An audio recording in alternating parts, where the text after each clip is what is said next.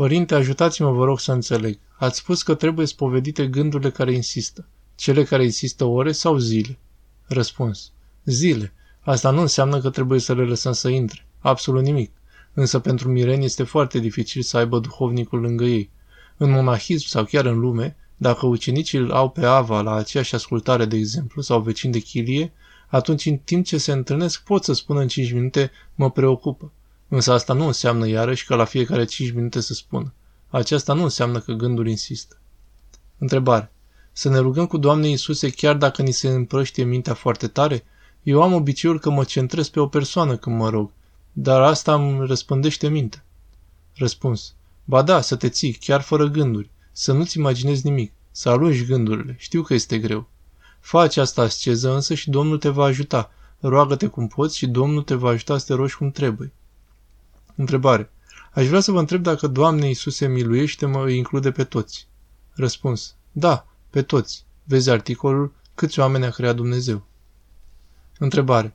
Cum să facem să ne iertăm pe noi înșine? Când trăim cu un regret amarnic pentru cele rele făcute și ne amintim frecvent de ele, deși spovedite, cum ajungem să ne iertăm pe noi înșine? Este asta o formă de mândrie, faptul că pe tine însuți nu te poți ierta? Răspuns. Nu trebuie să ne iertăm pe noi înșine astfel, ci să uităm de cele trecute și să ne concentrăm cu nădejde în Dumnezeu pe prezent și pe viitorul care ni se deschide în față. Facem tot ceea ce putem, însă să nu ne gândim în continuu la amănuntele pe care nu le putem ști sau schimba, căci de la diavol este. Să ne rugăm și să lăsăm puțin și în grija lui Dumnezeu. Întrebare. Majoritatea zilei o petrec muncind pe calculator și nu știu cum să dezvolt un cadru duhovnicesc pentru muncă. Poate la fiecare oră o pauză de 5 minute pentru rugăciune sau ascultatul unui acatist. Dumneavoastră cum reușiți acest lucru? Întrebare. Nu dăm o importanță exagerată muncii noastre. Ne mai și oprim puțin.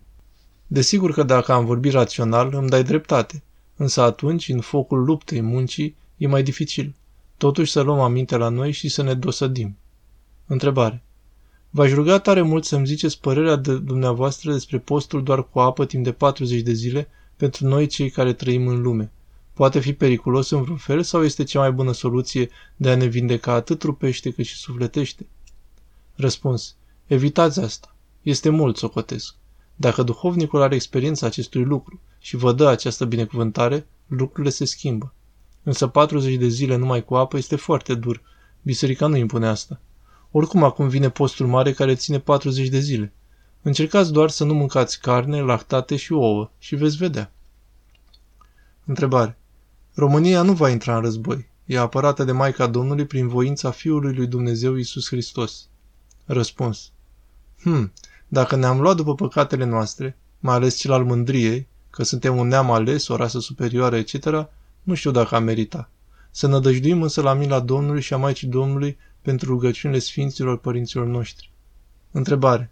În privința ateismului aș preciza faptul că este un concept destul de controversat, întrucât ateos, fără Dumnezeu, presupune negarea unui Dumnezeu la care să te raportezi, astfel că un ateu într-o lume creștină este un ateu împotriva Dumnezeului creștin. Răspuns. Ateismul este destul de bine definit. A, teos, nu înseamnă neapărat împotriva lui Dumnezeu, înseamnă fără Dumnezeu. Din cauza asta avem două tipuri de atei. Ateii soft, care spun că, nu știu, nu mă interesează problema, și ateii hard, care într-adevăr luptă împotriva lui Dumnezeu și prin extenso împotriva celor care cred în el. Problema este însă faptul că omul nu poate trăi fără Dumnezeu. Așa este construit. Și deci dacă nu se centrează pe Dumnezeu cel adevărat, atunci își găsește alt Dumnezeu, de obicei el însuși. Întrebare. Materialiștii înțeleg materia, știu lucra cu materia, astfel încât să nu producă dezastre în natură. Aceștia sunt materialiștii adevărați. Toată tehnologia modernă Occidentul o are de la materialiști, cum este exemplu inventatorului Nikola Tesla, care a înțeles atât de bine materia încât a fost capabil să perfecteze toate greșelile vesticilor și ba chiar mai mult să ofere și alte invenții care stau la baza a tot ce avem tehnologic azi. Răspuns. Să nu dăm definițiile noastre. Materialistul este cel care are ca Dumnezeu, idol, realitate, ultimă materia. Acesta nu știe să lucreze cu materia, pentru că adevărata cunoștință vine în clipa în care cineva se unește cu Dumnezeu și nu dacă studiază fizică și chimie. Reamintesc că sfinții au mulțit pâinile, uleiul, grâul și alte materiale. au prefăcut șarpele în aur și înapoi, s-au teleportat într-o parte în alta.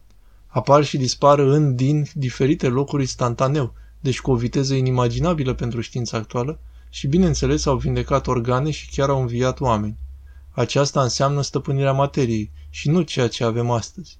Tot respectul pentru Tesla însă a înțeles foarte puțin relativ la adevăr, chiar dacă foarte mult relativ la ceilalți oameni de știință. Întrebare.